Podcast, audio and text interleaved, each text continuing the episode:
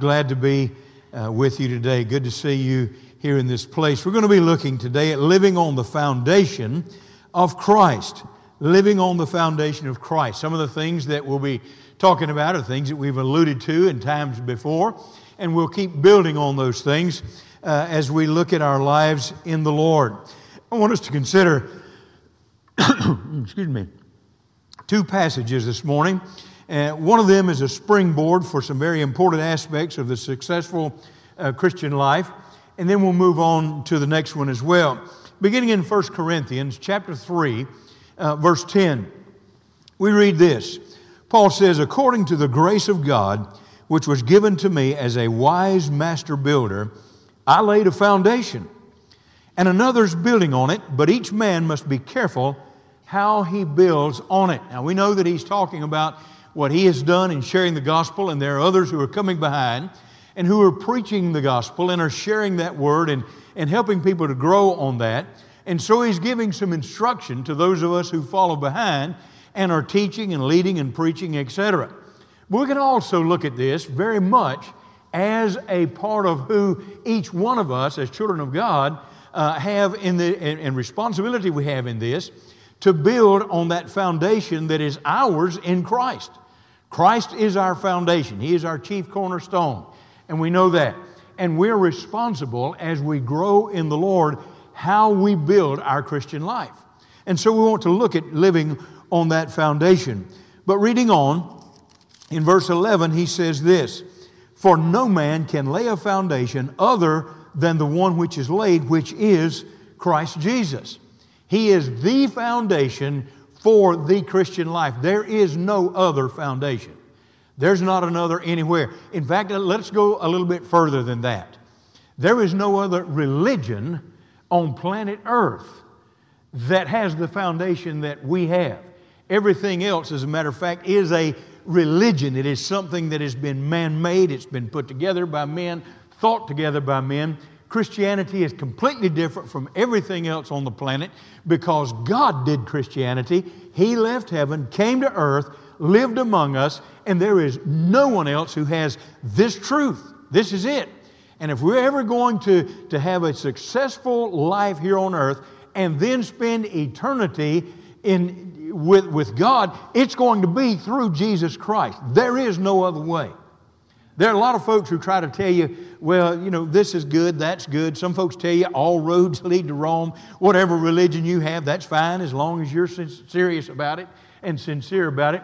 I'm here to tell you today that is not true. That is not true. There is one God, one God, one Father of, of humankind, that is our Lord, and He came to be among us, born of a virgin, known as the Son of God, Jesus our Savior and He is the one. That is our foundation. There is no other. Grab that, hold on to that, and don't ever let it get away. Uh, whatever. There is no other, no other foundation.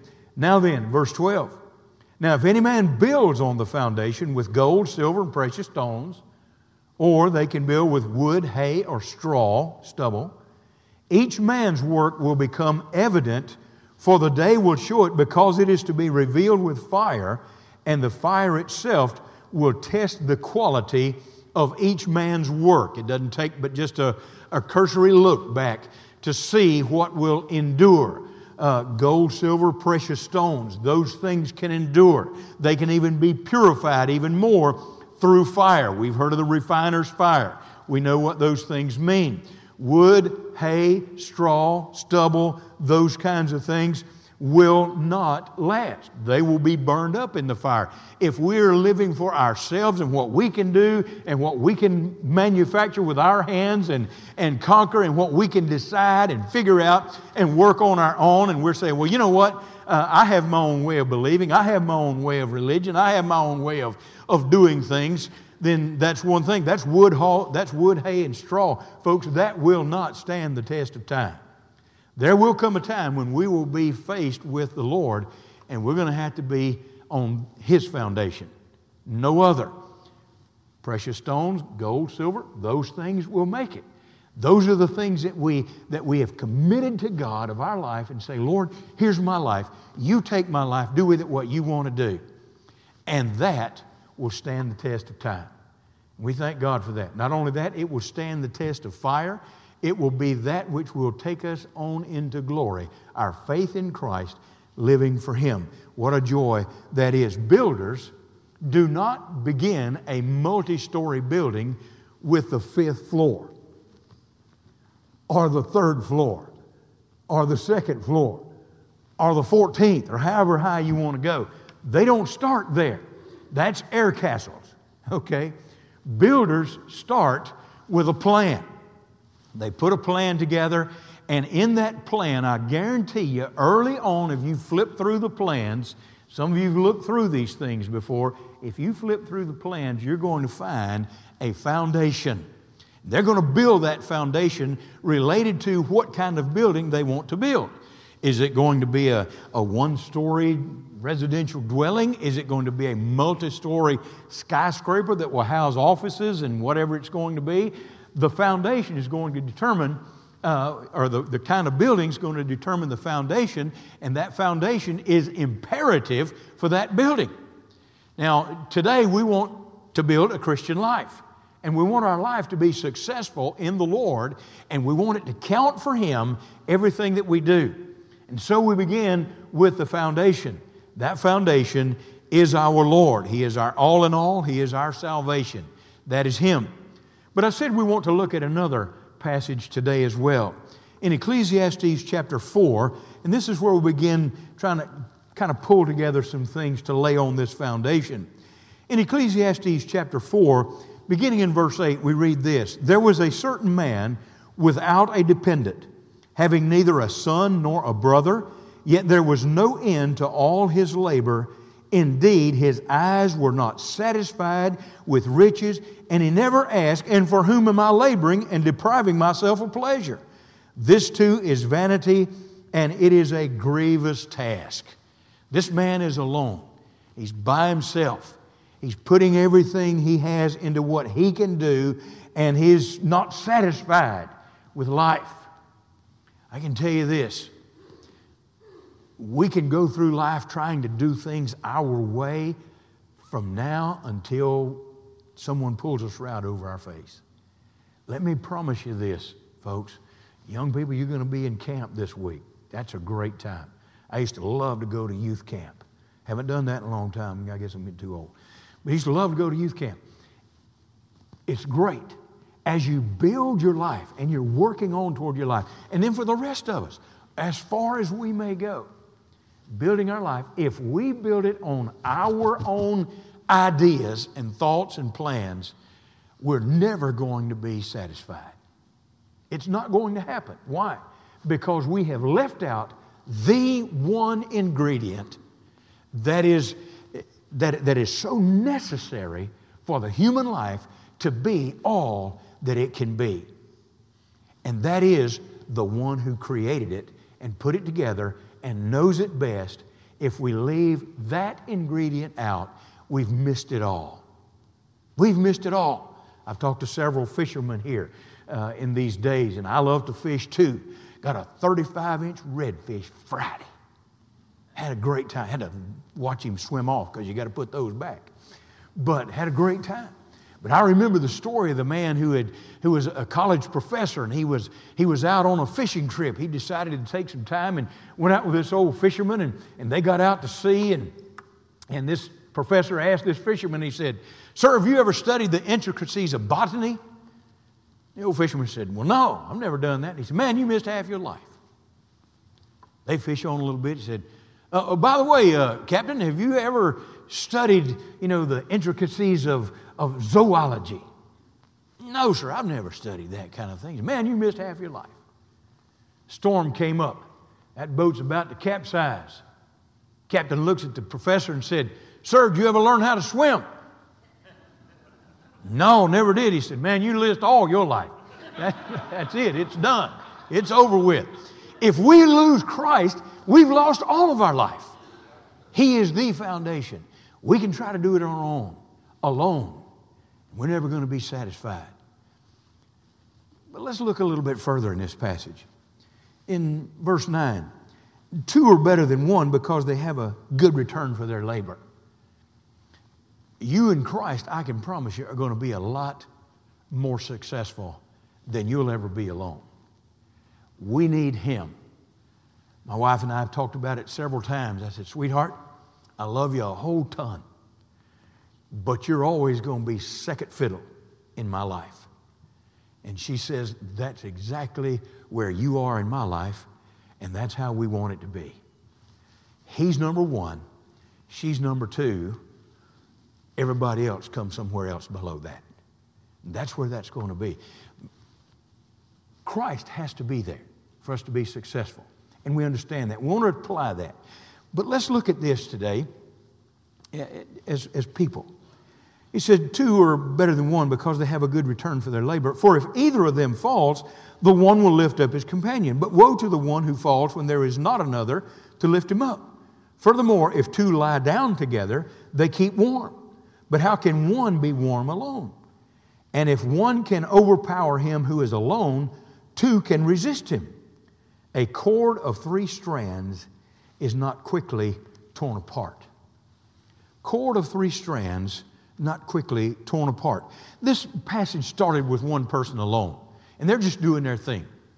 They're not satisfied, and they can't find fulfillment. And then he moves to two two people walking together. We've looked at that and said that's us in Christ, and that's what it needs to have fulfilling life. And then as we take him and apply him to all of our life, then everything else becomes important. But then he moves into this and he says that two people are, are better than one person and, and you can do things together. You can accomplish more in work together than you could accomplish alone. You walk together. If one falls, somebody can lift you, the companion can lift you up. If uh, you get cold, two can, uh, can warm each other, and that's important. And he said, even if you're attacked, if you're attacked, one person may struggle with that, but two together can resist the attacker much better. And then he hits the point we want to look at this morning. A threefold cord is not quickly torn apart. A threefold cord is not quickly broken. Not quickly broken. King James says it's not easily broken. Can't do that. That's what we want to look at. I want to weave a three strand cord into our lives this morning that will help us live out our faith according to His word, His will, and His ways in our life. And build upon the, upon the foundation of our Lord Jesus Christ and apply these things to our lives daily. So I want us to look at these three platforms. Without these three platforms, built on the foundation of our salvation, our Christian life and walk is not going to be what we want it to be what it should be, as successful as it can be. Again, we've alluded to some of these. We want to continue looking at these. The three platforms. You know, you, you, you look at a stool, uh, and a three legged stool is pretty easy to balance. Have you ever thought about that? A one legged stool, kind of wavy. You know, you, you just kind of have to lean on it. A two legged stool, you really got to balance to, to sit on that thing. Even a four, Sometimes it's, it's not level on the, on the floor. Have you ever sat down in a chair and that thing just rocks? You can't get the four legged. But if you sit on a three legged stool, it doesn't matter because it's just stable. It's always there. I don't know if you've ever thought about that. Try it sometime. It'll be a good experiment at home. Three platforms that we must have for our Christian life to be level as it should be. First is prayer. We've talked about that a little bit. Let's look at it. God wants us to spend time with Him in prayer. 1 Thessalonians 5:17, you know it well. Let's just say it together. Pray without ceasing. Do it again. Pray without ceasing. Now, that doesn't mean going around 24 7 with your eyes closed, walking on your knees. You, you, you, can't get anything accomplished doing that. But we certainly need prayer in our lives. What is the best position for prayer? It's not about the position you're in. We can get on our knees. We do that some. We can stand. We can walk. People are praying here. Brother Tommy was praying for our youth this morning, standing here on both feet. That's fine. I like the story of the man who was who worked on power lines for a living, and he would climb poles and work on those lines. And he said one day he was up that pole with his belt on and his spikes in that thing, and his spikes slipped out, and he was falling down that pole, and he was the belt caught, and he was hanging upside down. He said, "Man, the best praying I ever did was hanging upside down by a power pole." It doesn't matter the position. Talk to the Lord. Spend time in prayer. He wants us to keep that channel of communication open at all times. I remember a pastor one time telling me, this is back during Navy days, telling me, he said, he said our, our, our Christian life, our prayer life, uh, is kind of like that channel of blessing that's flowing from God.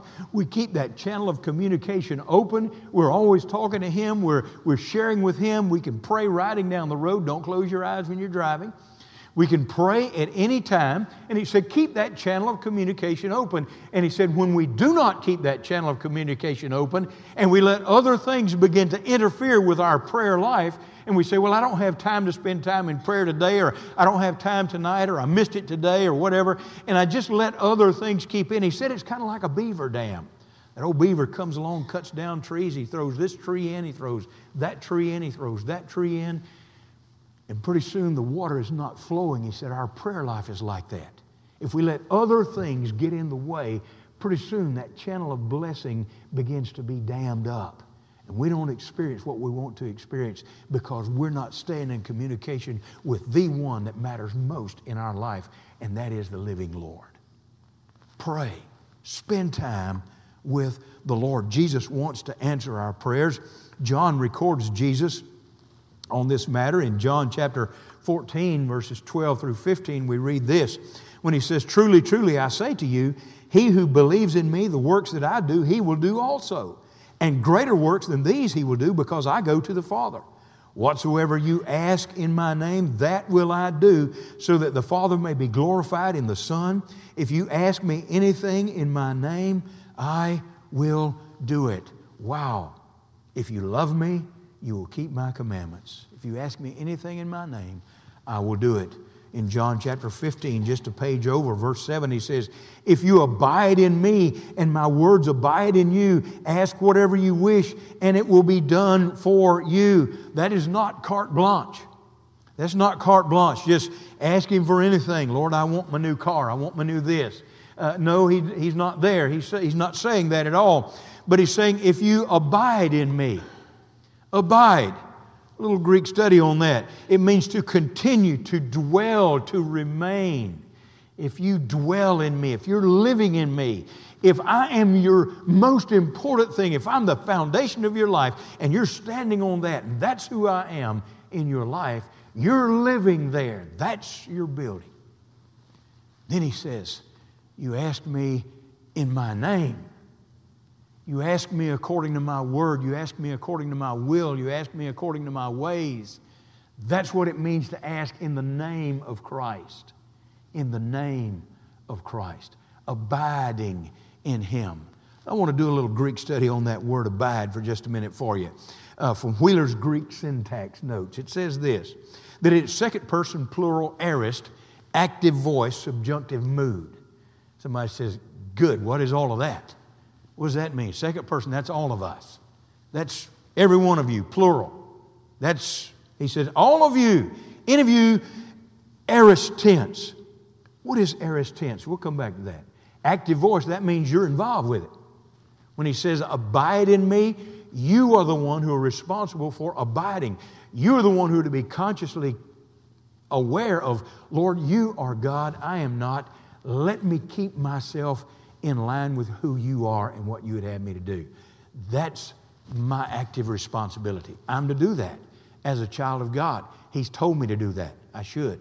Subjunctive mood. That's interesting in Greek. It means contingent, probable, or eventual. What that means is if I'm doing what I'm supposed to be doing in the Lord, then God has a way of blessing that. If I'm not faithful to Him, then sometimes I might be damming up that channel of blessing. So he says it's subjunctive mood. Abide in me. You're responsible for doing that. All of you who are mine. But it's aorist tense. What is aorist tense? Aspectual meaning of the aorist is it's an external viewpoint concerning an occurrence as a whole or in summary, including beginning and end point. What does he say? That means it's just always going on. It started when you became a child of God, when you said, Yes, Lord, I trust you as my Savior, then I'm in Christ. Now I have that foundation, it's in Christ. And the aorist tense means that it's going on until the very end. And so it goes on and goes on and goes on. All of us who are abiding in Christ continually from the time we accepted Him until the very end of our life, actively abiding in Christ, we realize we're going to get some blessing from God. What a blessing it is to know that. To know that. Thank you, Lord, for that. Abide in me and ask what you will, and I will do it for you. I know I'm praying, and I believe you are too, that God will send us the pastor He wants us to have for North Florida Baptist Church. Lord, I want to keep that prayer out there. I'm going to keep it in front of you. Could God answer it the first time and say, okay, we don't need to say that anymore because we've already prayed about it? Yeah, you could do that, but you keep on coming. You keep on coming. You keep that channel open. And God is saying, This is my church. I told you the first day here. This is God's church. It's not ours. It's His, and He loves North Florida Baptist Church, and He wants North Florida Baptist Church to be strong and great, and He's got a man coming to be a leader, and He's going to have you following Him, and God has good things ahead. I'm excited about the future for North Florida Baptist Church. Are you excited about it? Amen. That's where it is. That's what it is. And so we're continuing to abide, and we're coming back and saying, Lord, we're looking forward to that. Thank you for that. You know, sometimes in prayer, we do ask things wrongly. And we don't want to do that. In James chapter uh, 4, verse 3, we read this You ask and do not receive because you ask with wrong motives, so that you may spend it on your pleasures. Lord, this is not about me, it's about you. And when I come to you in prayer, I'm asking you, oh God, that you'll be glorified in my life in my life. One of my beginning thoughts of prayer each day is Lord, thank you for this day. Thank you for the salvation you've given me in Christ. Lord, will you forgive me? Cleanse my life. And Lord, let me be found faithful, servant of God today. I believe the Lord wants to answer that. Do I ever blow things up? Don't ask Susan. Sometimes somebody's tinging me right now. I should have turned my phone off. But, you know, no, we're not perfect. We understand that. But Lord, I want you to be here today. And so many times through the day when I get off, the Lord is right there going, Doyle, I don't know about you, but I need that. I need that regularly so that I ask the right way and say, Lord, it's not about me, it's about you. It's not about my motives, it's about your motives. What will you have me to do? And we can do that in prayer regularly. When Herbert Hoover was running for president, and uh, probably not many of us here would remember that, but uh, when he was running for president, one of his campaign slogans was this a chicken in every pot and a car in every garage. That's a promise he was, he was trying to run on. Yeah, that's what we want. We want that in everybody, and we'll work toward making that. Well, he was promising prosperity under a Hoover presidency. He won the White House in 1928, but prosperity didn't come, did it? Those of us who are history majors, and most of you will remember that story in history the Great Depression. What an amazing time that was. That promise didn't, didn't come through, didn't come true. Men's promises can often fail, often fail. But the good news is the promise of God never fails.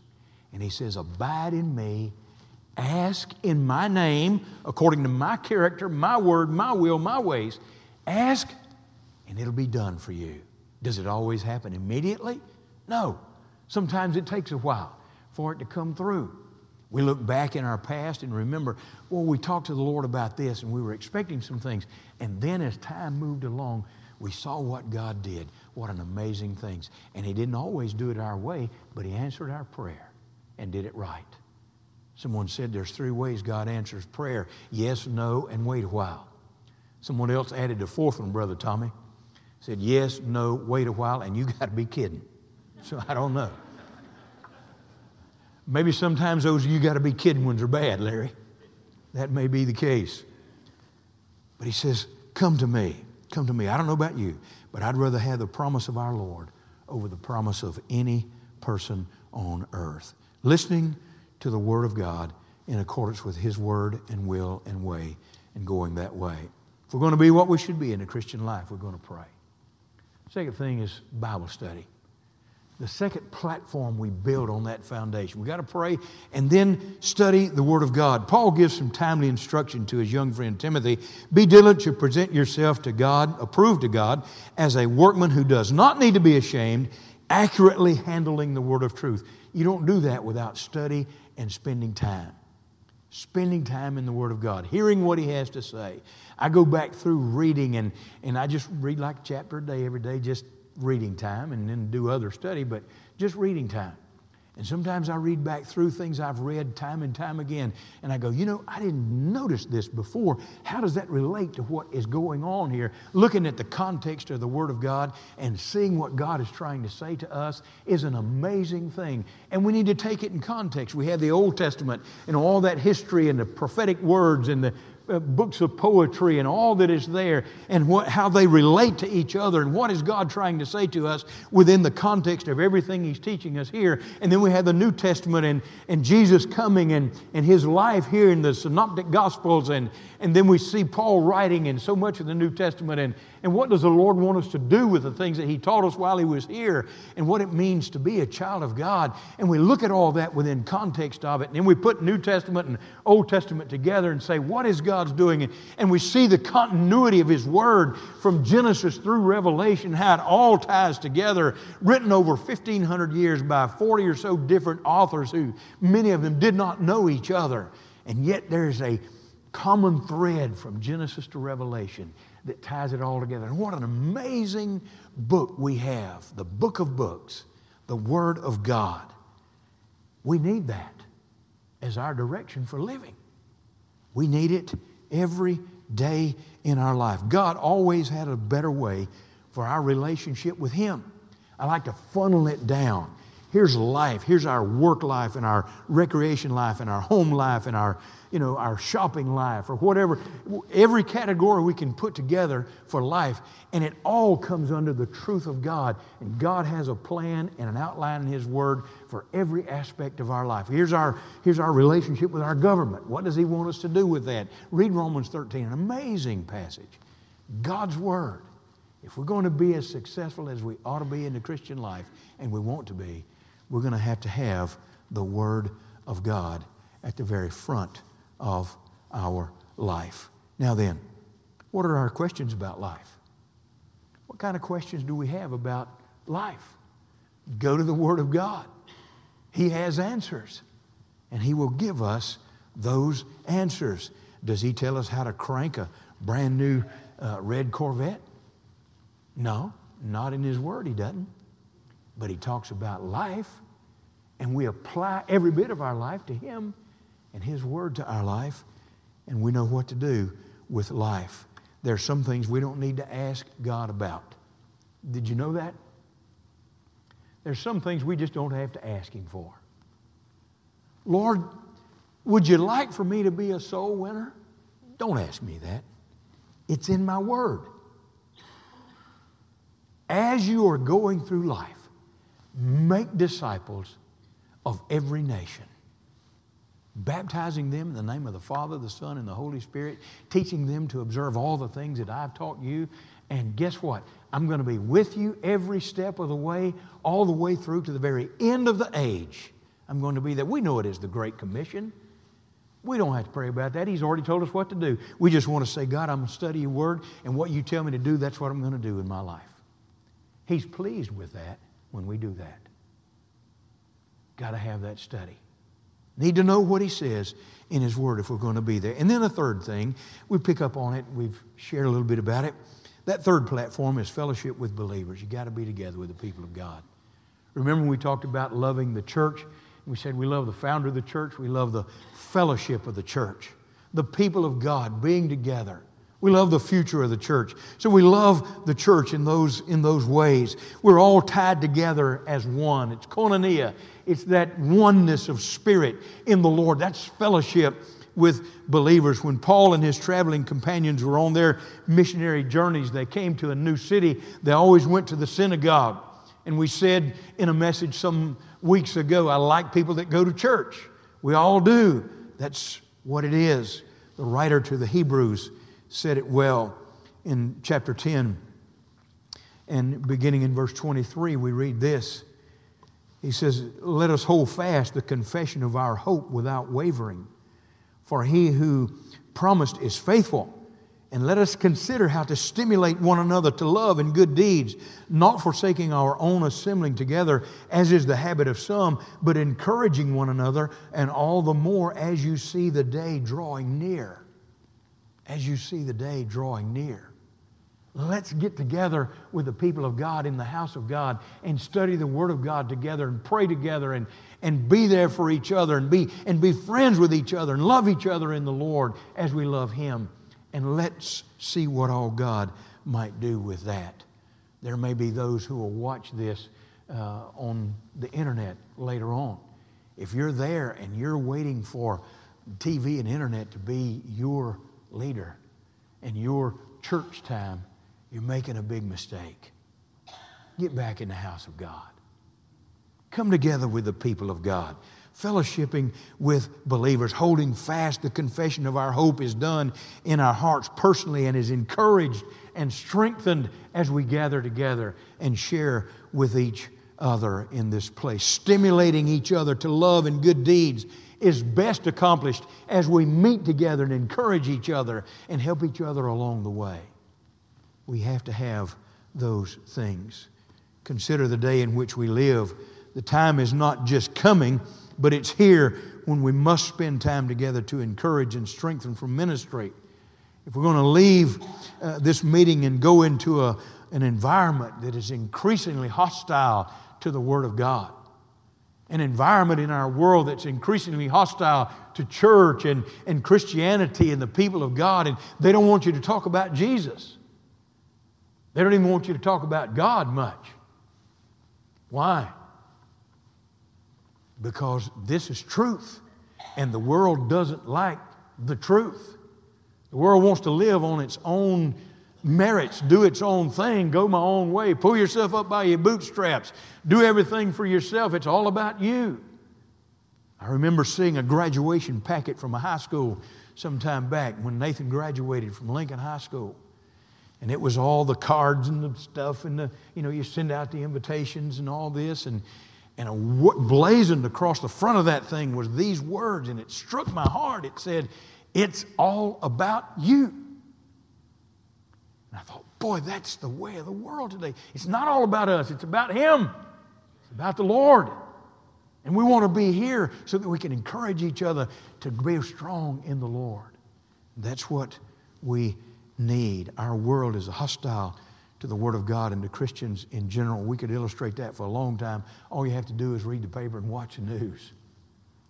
And you know it and you see it. The point is, the Word of God says we ought to get together in an assembly of believers. Let's just do it and encourage each other. Preacher, you're preaching to the choir. We're here. That's right. Encourage your friends around you. Come on back. But we miss you in this place. Come on and be a part of us. Be here for Sunday school. Get in the class and let's, and let's talk through these things. That's some great teachers. Get in here and let's, let's worship God together. And let's listen as the preacher tries to challenge us and convict us and, and encourage us through. Let's do that and together. It's not a time for attack and dissension, it's a time for encouraging and building up. Let's look at one more passage real quickly, then we'll close. In Ephesians chapter 4, beginning in verse 11, uh, Paul is writing to the church at Ephesus, and he says, Let me tell you a little bit about this church thing. Let me tell you about this fellowship of believers that we are talking about. He gave some as apostles, and some as prophets, and some as evangelists, and some as pastors and teachers. We have all these people in the, in, in the body of Christ doing the work that God has called them to do. But he said, There's a reason.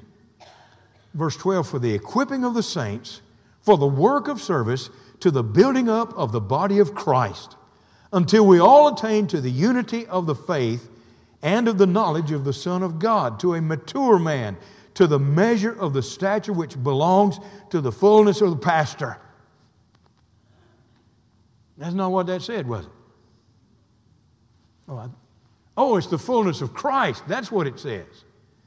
That's who it's about. It's not about me. It's not about any of us. It's about Christ.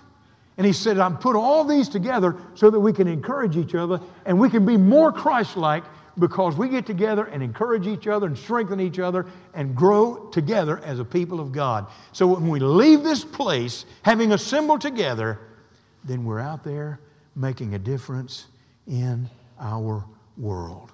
Wow, what a blessing. And he says in verse 14, as a result, we are no longer to be children tossed here and there by waves and carried about by every wind of doctrine, by the trickery of men, by craftiness in deceitful scheming. And I can promise you this there are folks out there who will come and knock on your door, and if you're not well versed in the Word of God and are not encouraging each other and strengthening each other, they'll take your copy of the Word of God and tie you in knots with it because they've been taught how to do that, and they will. But if you know the Word of God, they can't do that because you will have the truth, and the truth will prevail. It might make them mad, it might upset them. They're not any more lost if they're upset than they were when they came in the door. Keep telling them the truth because you never know when the Spirit of God, who says, I'm going to be with you to the end of the age, you never know when that Spirit of God is going to be so strong on them that they too will see the truth in Christ and come to know Him as Savior. So just keep doing it. You don't have to be tossed about.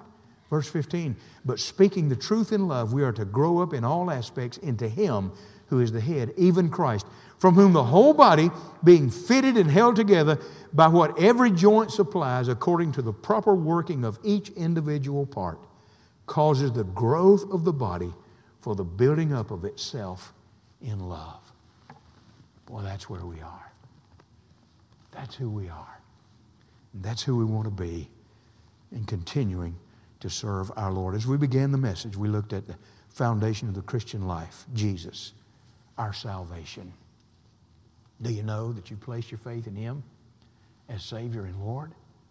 Do you know that He is there? Have you trusted Him to be your Savior, to come in and take control of your life and be Savior from sin? If not, that's the most important thing you could ever do. Nothing else will match that. And then, as we become children of God, what do we do with this thing that we call the Christian life? We got the foundation. Now let's build toward that next floor and that next floor and that next floor. Let's build. Let's build on a platform of prayer. Lord, I need you.